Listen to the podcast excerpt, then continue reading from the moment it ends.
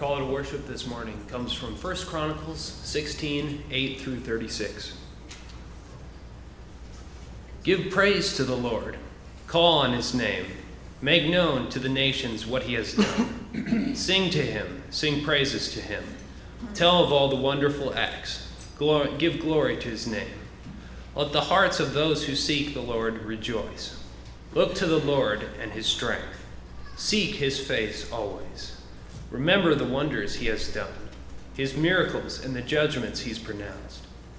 You, the servants, the descendants of Israel, the chosen one, the children of Jacob, he is the Lord our God. His judgments are in the earth. His, he remembers his covenant forever, the promise he made for a thousand generations.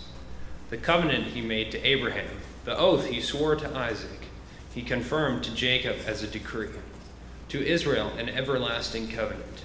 To you he will give the land of Canaan. As a portion you will inherit. When they were but few, few indeed, and strangers in it, they wandered from nation to nation, from one kingdom to another. He allowed no one to oppress them. For the sake he rebuked the kings. Do not touch my appointed ones. Do not harm my prophets. Sing to the Lord, all the earth. Proclaim his salvation day after day. Declare his glory among the nations, his marvelous deeds among all people. For he is great, the Lord is most worthy of praise. He is to be feared above all gods, for the gods of the nations are idols, but the Lord made the heavens. The splendor and majesty before him, strength and joy are his dwelling place. Ascribe to the Lord, all you family nations. Ascribe to the Lord and his strength. Ascribe to the Lord, do his name. Bring offerings and come before him. Worship the Lord, the splendor of his holiness. Tremble before him, all the earth. The world is firmly established, it cannot be moved.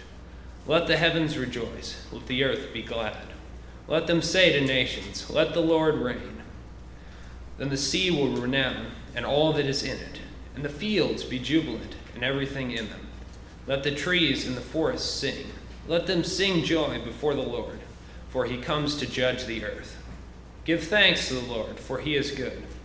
His love endures forever. Cry out, Save us, God, our Savior. Gather us and deliver us from the nations, that we may give thanks to your holy name. And the Lord give glory to his praise. Praise the name of the Lord, the God of Israel, from everlasting to everlasting. Then all the people of the Lord said, Amen and praise the Lord. Thank you. The Old Testament reading today is Nehemiah chapter 13, verses 14 through 22. And it's found in the Pew Bible, pages 454 to 455. The prophet Nehemiah said, Remember me for this, my God, and do not blot out what I have so faithfully done for the house of my God and its services. In those days, I saw people in Judah treading wine presses on the Sabbath and bringing in grain and loading it on donkeys, together with wine, grapes, figs, and all other kinds of loads. And they were bringing all this into Jerusalem on the Sabbath. Therefore, I warned them against selling food on that day. People from Tyre who lived in Jerusalem were bringing in fish and all kinds of merchandise and selling them in Jerusalem on the Sabbath to the people of Judah. I rebuked the nobles of Judah and said to them, What is this wicked thing you are doing, desecrating the Sabbath day? Didn't your ancestors do the same things so that our God brought all this calamity on us and on this city? Now you are stirring up more wrath against Israel by desecrating the Sabbath. When evening shadows fell on the gates of Jerusalem before the Sabbath, I ordered the doors to be shut and not opened until the Sabbath was over. I stationed some of my own men at the gates so that no load could be brought in on the Sabbath day. Once or twice, the merchants and sellers of all kinds of goods spent the night outside Jerusalem. But I warned them and said, Why do you spend the night by the wall? If you do this again, I will lay hands on you. From that time on, they no longer came on the Sabbath. Then I commanded the Levites to purify themselves and go and guard the gates in order to keep the Sabbath day holy. Remember me for this also, my God, and show mercy to me according to your great love.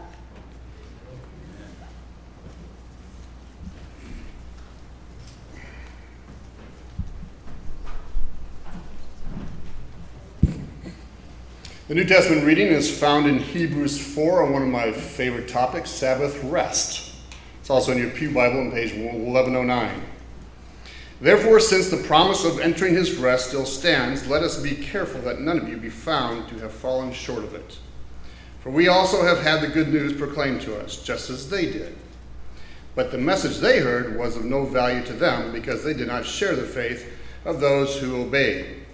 Now we who have believed enter that rest, just as God has said, So I declared an oath in my anger, they shall never enter my rest. And yet his works have been finished since the creation of the world. For somewhere he has spoken about the seventh day in these words On the seventh day, God rested from all his works. And again in the passage above, he says, They shall never enter my rest.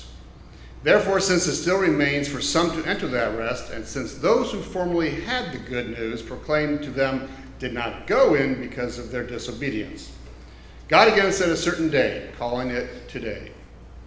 This he did when a long time later he spoke through David, as in the passage already quoted. Today, if you hear his voice, do not harden your hearts. For if Joshua had given them rest, God would not have spoken later about another day. There remains, then, a Sabbath rest for the people of God. For anyone who enters God's rest also rests from their works, just as God did from his. Let us therefore make every effort to enter that rest, so that no one will perish by following their example of disobedience. For the Word of God is alive and active, sharper than any double edged sword. It penetrates even to dividing soul and spirit, joint and marrow it judges the thoughts and attitudes of the heart. Nothing in all creation is hidden from God's sight. Everything is uncovered and laid bare before the eyes of Him to whom we must give account. Therefore, since we have a great high priest who is ascended into heaven, Jesus, the Son of God, let us hold firmly to the faith we profess. For we do not have a high priest who is unable to empathize with our weaknesses, but we have one who has been tempted in every way just as we are yet he did not sin. Let us then approach God's throne of grace with confidence, so that we may receive mercy and find grace to help us in our time of need. Our gospel reading comes from Matthew 12, verses 1 through 14. I will be reading from today's New International Version. Uh, please follow along, uh, either in your Pew Bible or your own Bibles. It's the title of the uh, chapter is Lord of the Sabbath. Chapter 12, verse 1. At that time, Jesus went through the grain fields on the Sabbath. His disciples were hungry and began to pick some heads of grain and eat them. When the Pharisees saw this, they said to him, Look, your disciples are doing what is unlawful on the Sabbath. He answered, Haven't you read what David did when he and his companions were hungry? He entered the house of God, and he and his companions ate the consecrated bread, which was not lawful for them to do, but only for the priests. Or haven't you read in the law that the priests on Sabbath duty in the temple desecrate the Sabbath and yet are innocent? I tell you that one greater than the temple is here. If you had known what these words mean, I desire mercy, not sacrifice, you would not have condemned the innocent for the Son of Man is Lord of the Sabbath.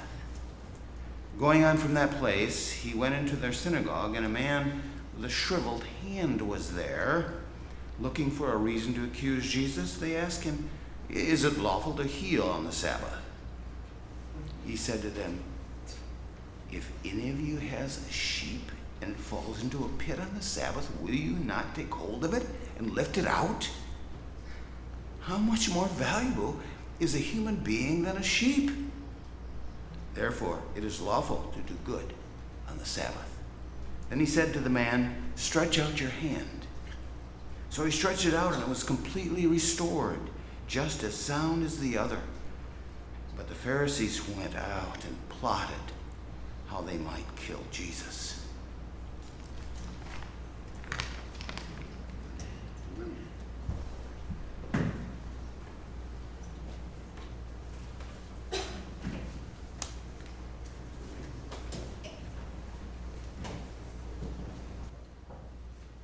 It's quite a progression, isn't it? Nehemiah, zealous for the Sabbath, very concerned, and rightly so. Notice the context. He's a prophet to a city that's been rebuilt. He's a prophet coming in and saying, We've had trouble in the past when we have left the ways God has prescribed for us. He's taken on an almost Elijah type task of reform. People are doing their own business and own pleasure, as we heard. The Sabbath has lost its sacredness for, for Judah, for Jerusalem. Nehemiah is asking God to remember him with favor because he is so zealous for guarding the Sabbath. I am uh, almost tempted to chuckle as I read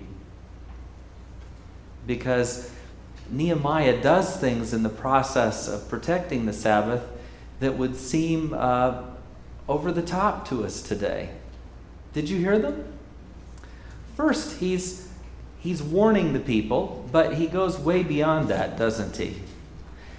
He does what so many of us want to do. He takes the law and he starts to build laws and precepts around the law to guard it. Seems like a necessary thing in this case. But he speaks first, and when he is not listened to, he seals up the doors for 24 hours and locks people in. I've ordered the deacons to do the same today.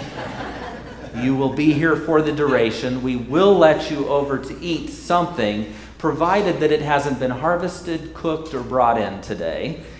Um, I'm just playing with you. You see what he's done. For zeal for the Sabbath day, it's that important, it's that defining.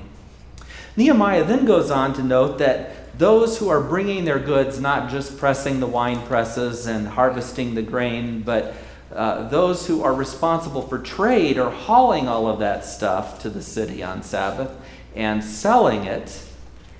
And when he's closed the doors and made it clear that this isn't what he wants to see happening in Jerusalem on the Sabbath day, they camp outside the door ready for business first thing when the gates open. And Nehemiah goes to them and says, What do you think you're doing? I tell you what, if I catch you here tomorrow, I am going to lay hands on you. Let's translate that. That was not an act of blessing. That was not an anointing. That was not a religious service or ceremony. He was going to put them to the sword. That's what that means. He was going to rid Israel of this plague, this virus that was spreading. And he asked the Lord as he's made these threats and sealed off the city and done these things, curtailing people's choice and freedom to remember him. He's done a good thing. And I think to our eyes, looking back, it must look a little bit harsh or arbitrary. But I want to share with you something that I love about what Nehemiah has done. A, he has remembered. And isn't that the essence of the command? Remember the Sabbath day to keep it holy. Six days you do your work, but the seventh is set apart. Isn't that the essence of the command? Yes. I'm, I'm waiting. Yes. Oh, shoo, I thought you were asleep. It is the essence of the command. It's to remember, it's commemorative. It remembers God's creative act in Exodus 20 and God's redemptive act in Deuteronomy 5. Same commandment, but it doesn't end the same, does it? Exodus 20, for in six days the Lord made the heavens and the earth, the seas, and all that in them is. But on the seventh day he rested.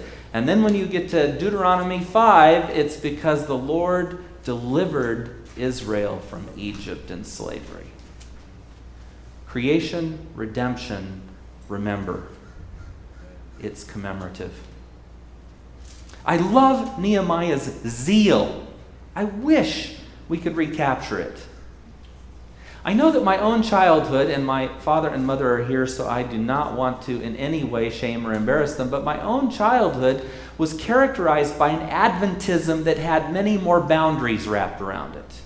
The community as a whole was much more concerned with sealing off the doors and shutting, you know, the gates and uh, making sure that we were in line. I've watched, of course, my family mellow over the years, but the standards that were applied were pretty strict, at least in my view as a child.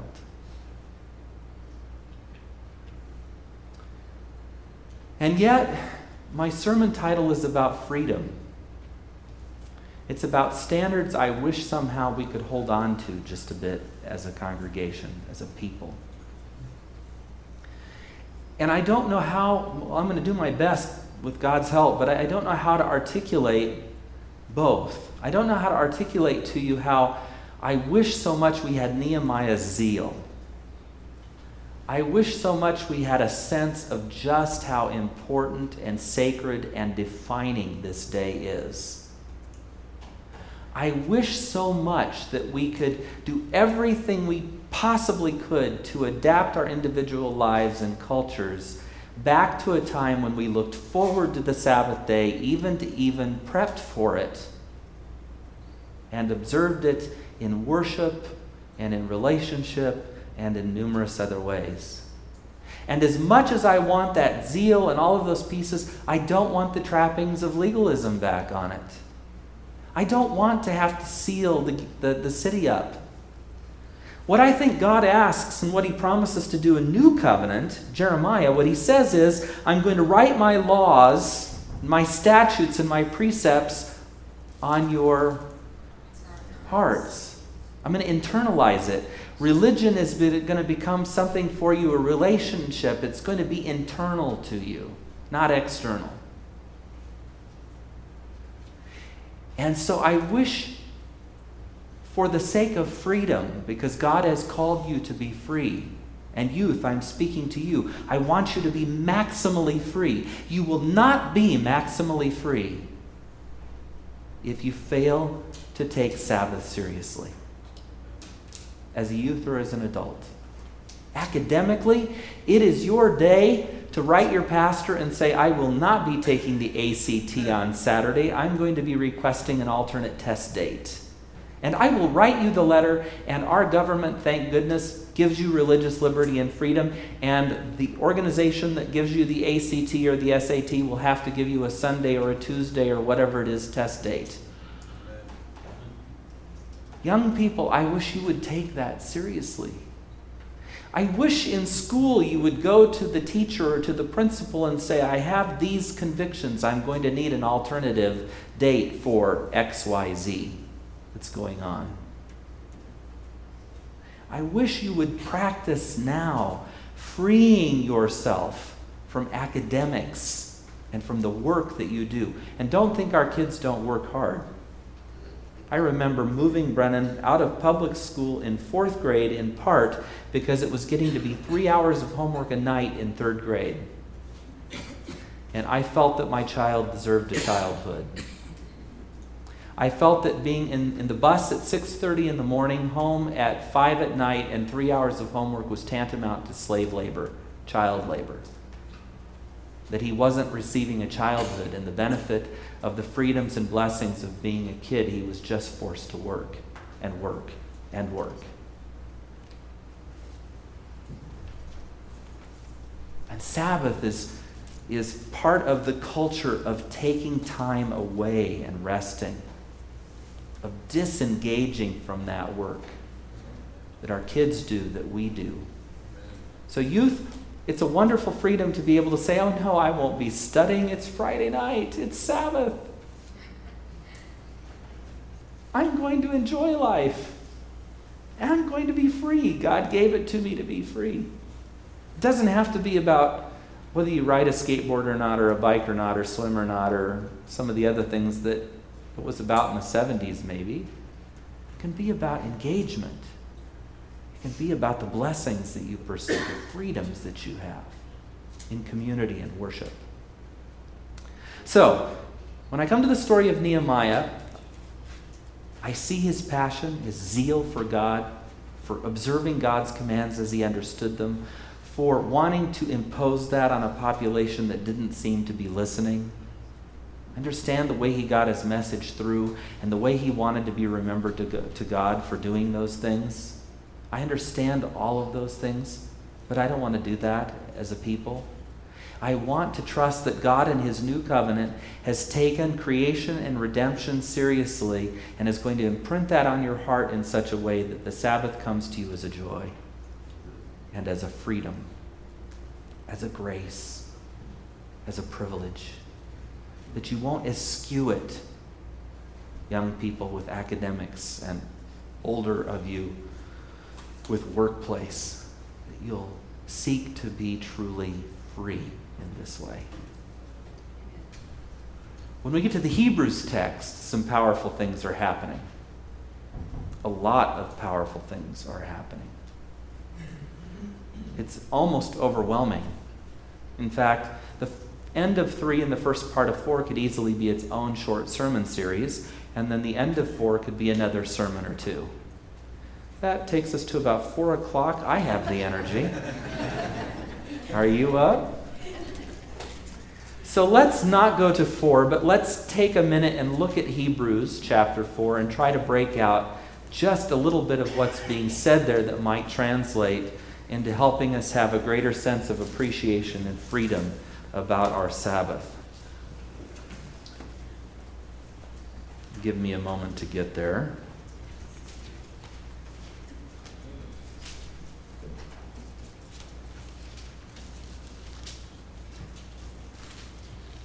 I want to thank our readers. They all did a great job today. Very, very powerful reads. In chapter 3, the heading says Jesus is greater than Moses. So the author of Hebrews is making this case building up. And to the Jews, who was greater than Moses? Nobody. Who was on a par with Moses?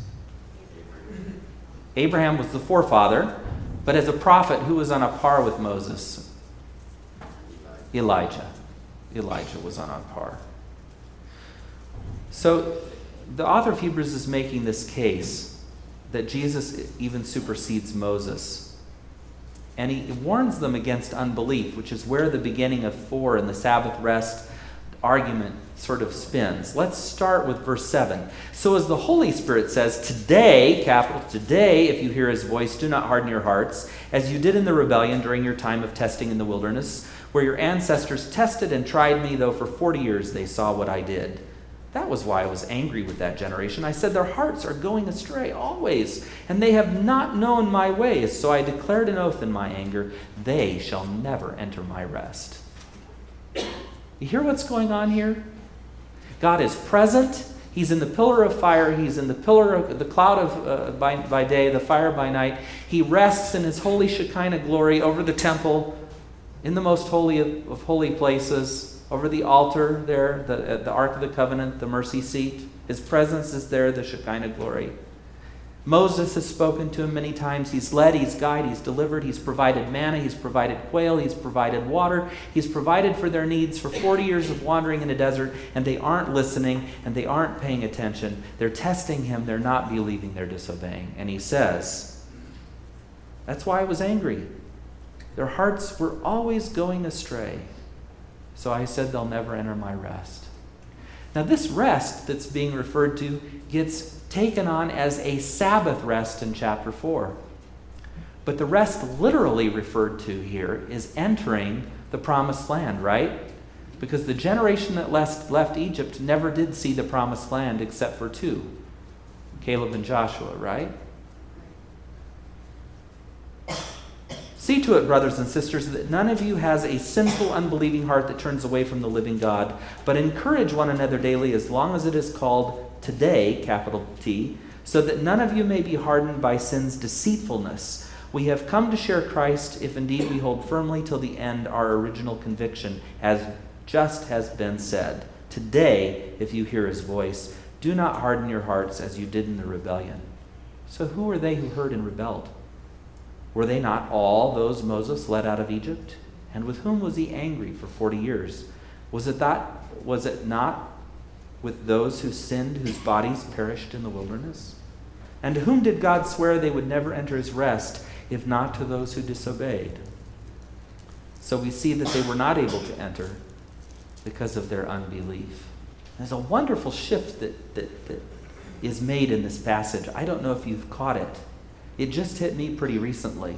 So let's see if we can share this together.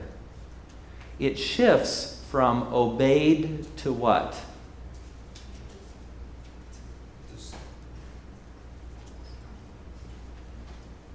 There's a shift of language from obedience to belief. Did you miss it? Verse 18, and to whom did God swear that they would never enter his rest if, to not, if not to those who disobeyed? So we see that they were not able to enter because of their disobedience, unbelief. That's a subtle shift, isn't it? Are they functionally terribly different? Not really. If you were listening to the preaching of Moses and you believed that a flood was coming but failed to enter the ark, uh, what kind of belief is that? Yeah, I believe I'm going to be destroyed. No, I'm not entering the ark. Seems a bit silly, doesn't it? Our action comes out of our faith. It's dynamic, it's living, it's real. That's not to say that our faith is tantamount to obedience and our obedience saves us. No. But you have to enter the ark. Do you not? If you're going to miss the flood, you got to be on the boat. Right? So when we talk about missing the Sabbath rest in this, say, getting to the promised land, are we not looking forward and anticipating another promised land, another Sabbath rest that's being spoken of here? And the shift takes place from obedience to belief because that is the language that the New Testament takes on, isn't it? There's a shift in our thinking. It's no longer about, I've got to obey the, the, commands, I've got to do things a certain way, I've got to build the boundaries, I've got to follow every detail of this. No, it's in your hearts, right? And because it's in your heart, you're going to follow that. You're going to do that because you're led naturally, instinctively, decisively to that, you know where you need to be. You're listening, you're obeying. The obedience comes naturally. John 3:16, so familiar to all of you, for God so loved the world that he gave his only begotten son, that whosoever what? Obeys in him, no, believeth in him should not perish but have everlasting life. And yet, that belief is not just like the millions of people in this country who say, oh, yeah, I believe in God, and have no connection to Him. None whatsoever. A saving belief in Jesus Christ is a relational belief in which we enter a covenant that resembles now not the Old Testament covenants, but resembles entry into family. We've been grafted into the tree Romans tells us. We've been adopted as sons and daughters. We're heirs with Christ, right? Amen. We're no longer servants, but friends. Does this language sound familiar? So there's a shift that takes place. I don't want a Nehemiah Adventism of Sabbath keeping. It's biblical, it's there, but I don't want a Nehemiah Adventism. I want Jeremiah's covenant written on my heart, and I want an Adventism that remembers the Sabbath day in a commemorative way between creation and redemption and fulfills this in light of today. What will your choice be today? It'll be for freedom. It'll be for Christ. For in Christ I am truly free. Therefore, since the promise of entering his rest still stands, let us be careful that none of you have been found to have fallen short of it. For we also have the good news proclaimed to us just as they did, but the message they heard was of no value to them because they did not share the faith of those who believed, who obeyed. Now we who have entered that rest, just as I don't think I read that quite right. Verse 2. For we also have had the good news proclaimed to us just as they did. But the message they heard was of no value to them because they did not share the faith of those who obeyed. Now we also who have believed enter that rest, just as God has said. So I declare on oath in my anger, they shall never enter my rest. Now, the author of Hebrews enters this elaborate, this elaborate kind of argument, and frankly, it's not that important to us. I, I get lost in this verbiage, I can only imagine. I'm guessing some of you do too. Anybody lost as you read through this just a little bit? You're kind of go, what's he talking about? Anybody? You asleep? Okay, thank you. So some of you are like me. It's just a little bit confusing the way he goes about this argument, and that's fine. You can study through it, you can comprehend it, you can do it. I know you can.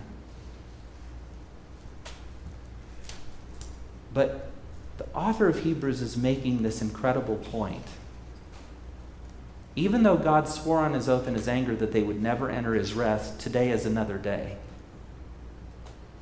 And today you are called in faith to enter that rest. For the word of God is alive and active, verse 12, chapter 4, verse 12.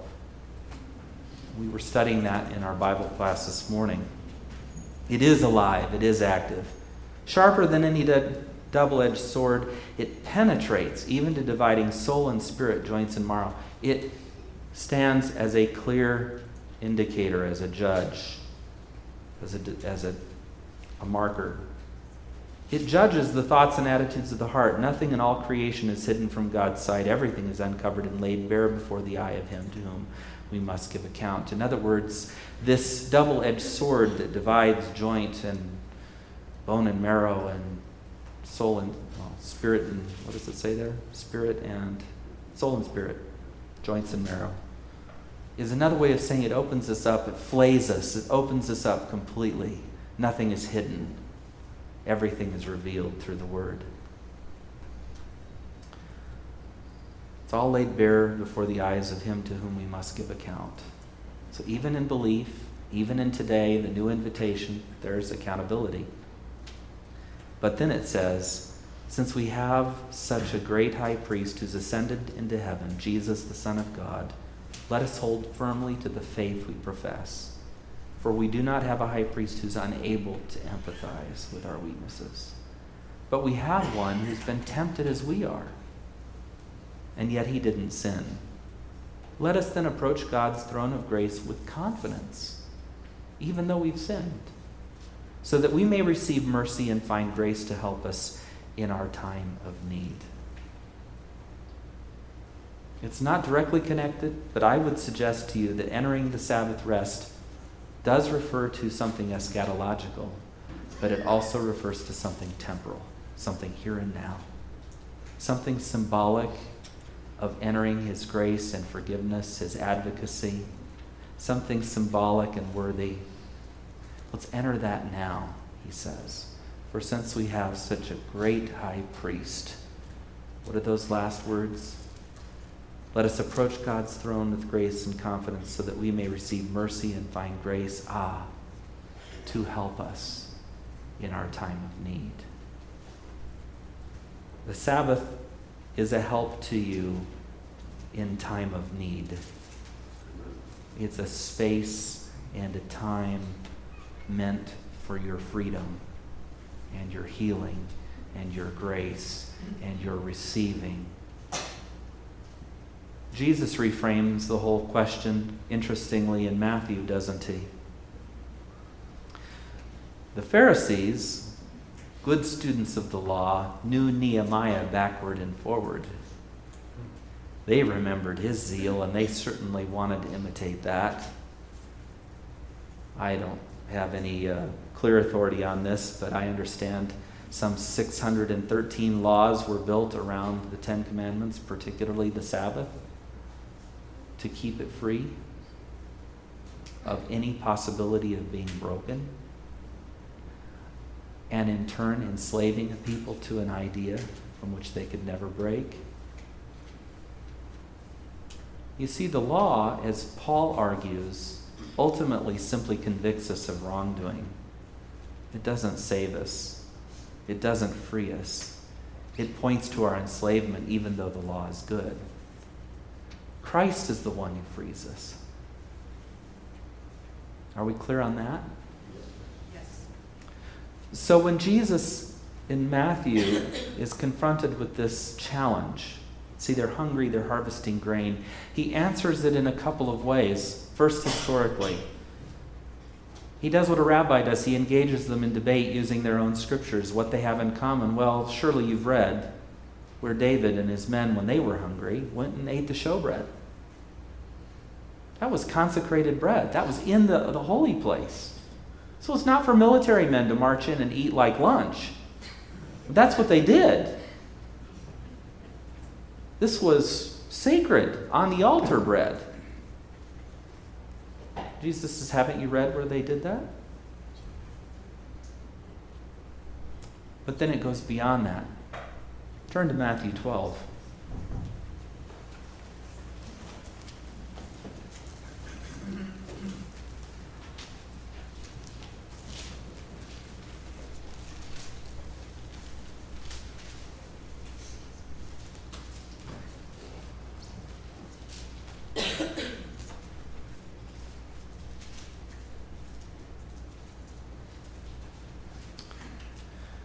Goes to a second argument. Remember the Levitical priests?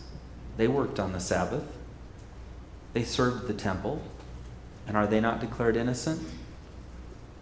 Yeah, and in case you weren't wondering, yes, the Sabbath is a work day for me. Yes. Really. And it's wonderful.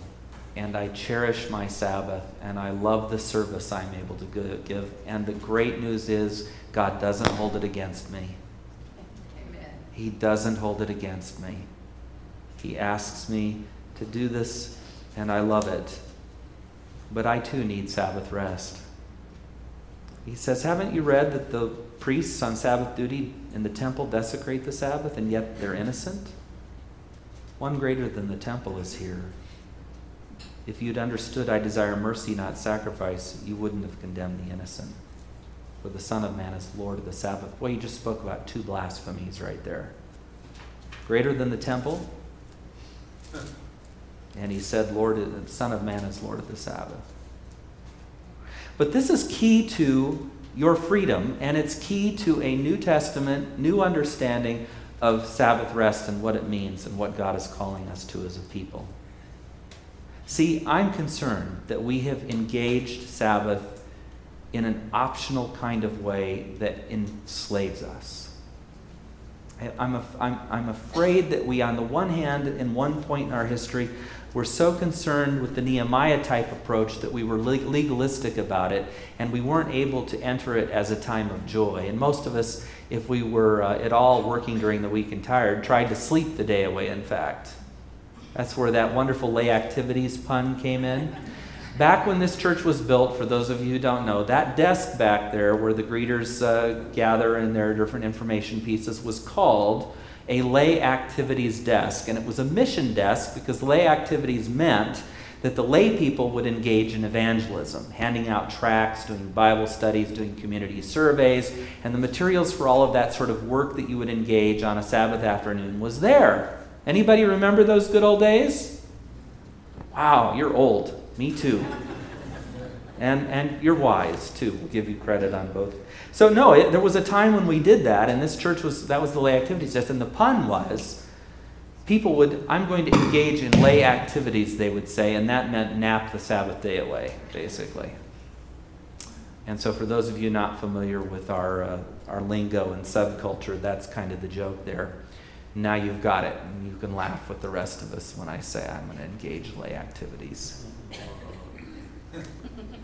Thank you. Thank you very much. Boy, you're a good audience. I really appreciate that. So, um, Jesus takes this passage And he says, if you understood the right order of things, the Sabbath was made for man, not man for the Sabbath. I've given it to you as a gift. I'm the Lord of the Sabbath. If you'd understood what it meant, I desire mercy, not sacrifice, you would know that what I really want is for people to thrive and be free, not constantly concerned that they've stepped on my toes and offended the living God. And so he proceeds to say these, what the Pharisees would have heard as blasphemies.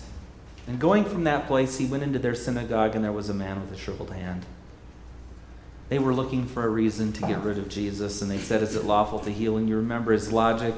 If a sheep falls into the pit, elsewhere I think it says, If your ox falls into the ditch, so forth and so on, would you not help it or lift it out? So, how much more valuable is a human being? And that phrase, it is lawful to do good on the Sabbath day.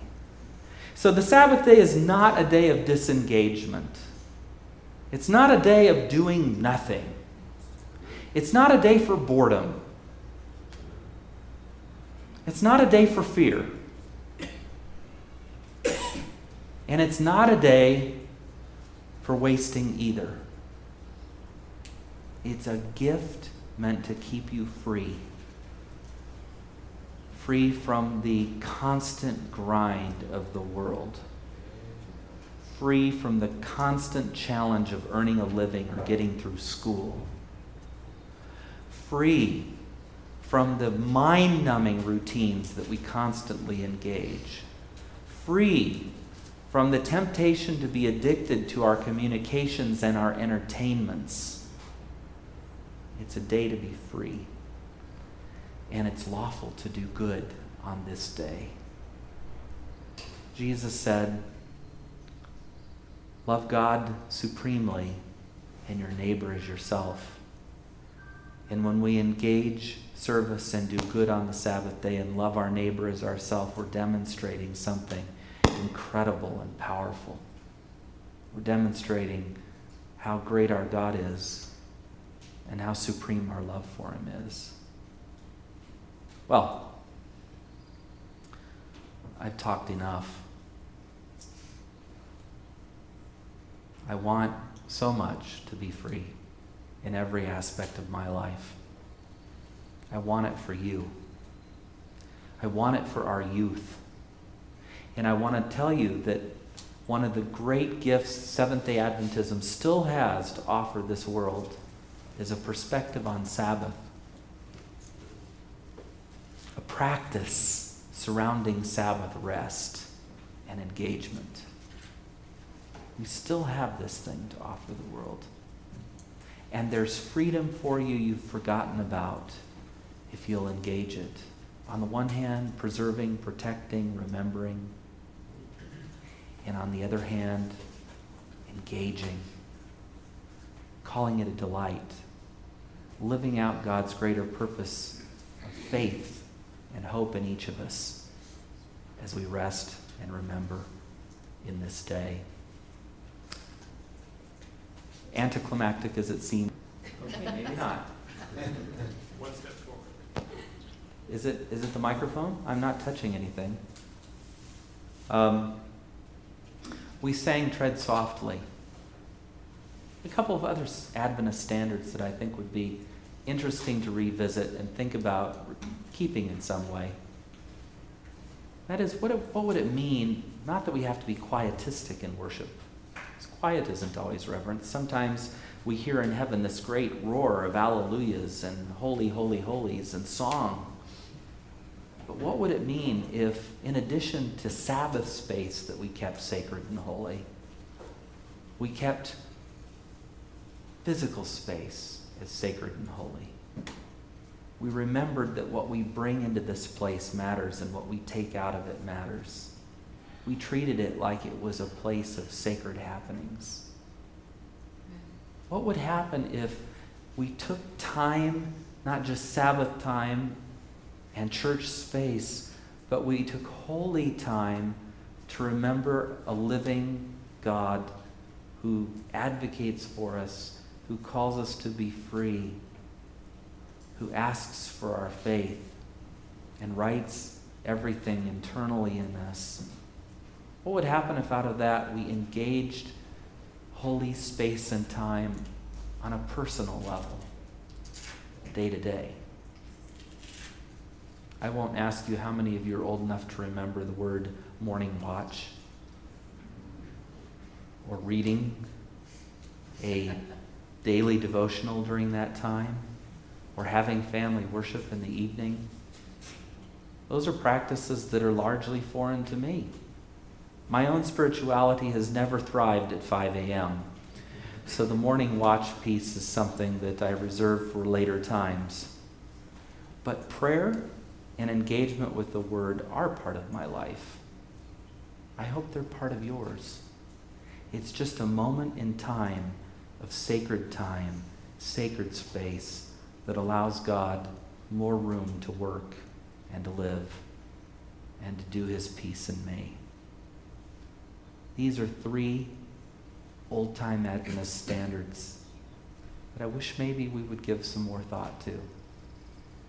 Not bringing back the old way, but reviving in a dynamic, living, kind of vital community way that says, this day is sacred time.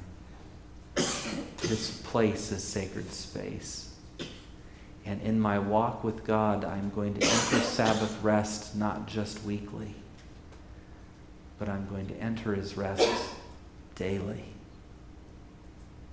And one day soon, I'll be with him in his presence, having entered his Sabbath rest eternally for all time.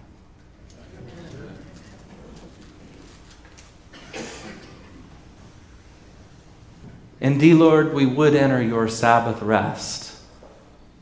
Now and in the future, we would enter your blessing forevermore. Free us, for we have been made free in Christ indeed, in Jesus' name.